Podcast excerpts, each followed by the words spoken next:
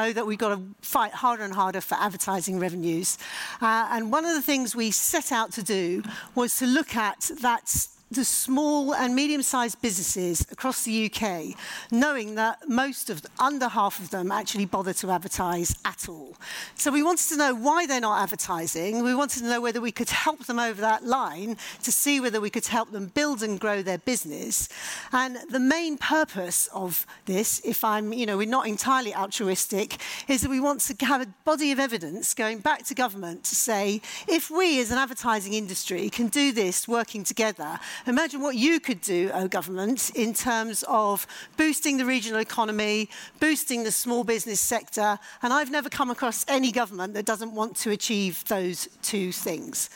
So um, I've done this, I'm leading the project with the Advertising Association in the U K, and the reason why we, that is the perfect place to do it is because the Advertising Association brings together media owners, advertising agencies and brands. So we've got the whole, uh, we've got the whole panoply, we've got everybody we need in the room to devise uh, advertising campaigns and get them in the right place and get them to the right people. So again, I'll say with the collaboration word in mind, sometimes this actually means that you're talking to brands about multimedia campaign, multi-platform campaigns, which might not even involve radio. So that's kind of a bit of a stretch for us, isn't it? For me, representing radio. But I know that the greater prize is worth fighting for. So that's why we're in it together. So... Um, And here's a compelling reason for us to try and boost that. The twenty-three billion is the overall value of the U K advertising market. And we've set ourselves a goal of boosting that by ten percent over the next three years, uh, which is quite ambitious, especially when we consider the sector, which is not the easiest one to deal with. The challenge that we face is that, as I said, only forty-three percent of small businesses actually advertise at all.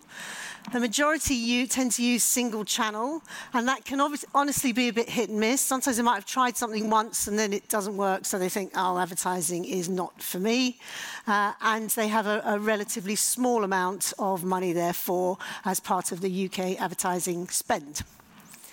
So there are a number of obstacles that we have to overcome. This is where they currently advertise. You see that more and more of them are going online because it's just so much easier to go online.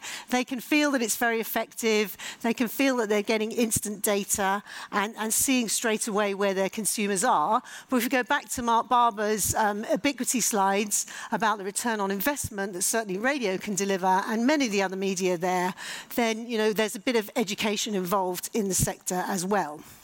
So the number of barriers, so we said about finding out why do a lot of these small businesses not actually advertise? Well, first and foremost is they don't actually know enough about it.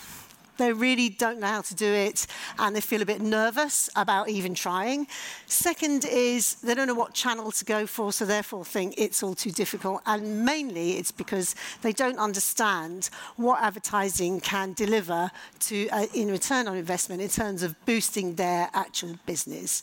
So that's why we put the project together.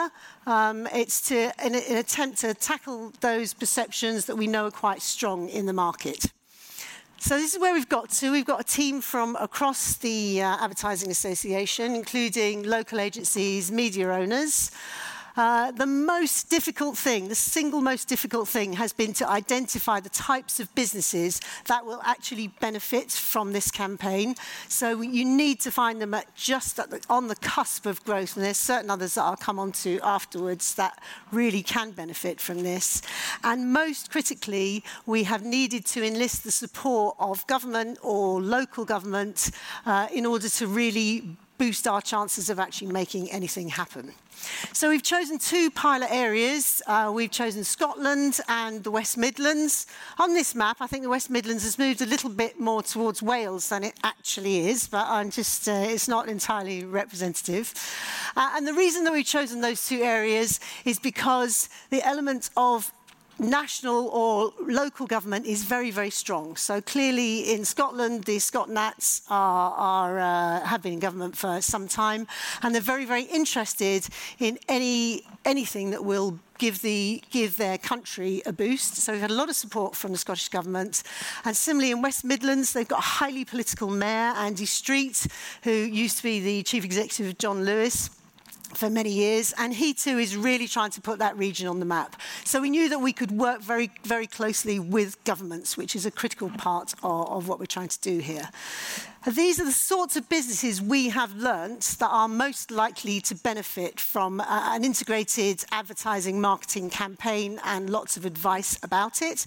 So they'll either be at the early stages when a consumer-facing brand and they've got a lot of investment behind them, or they're more established and maybe on the cusp of going to the next scale, but you know haven't thought that marketing might be the thing that could take them into the next league, or they're just older businesses that have reached a certain stage and probably need a little bit of a boost. So we've got a bit of a mix of all those kind of businesses uh, in the brand. So th this is just a cross-section of some of the brands that we've worked with. Quite a big variety from, you know, bespoke gins, from vets on call to pizza ovens.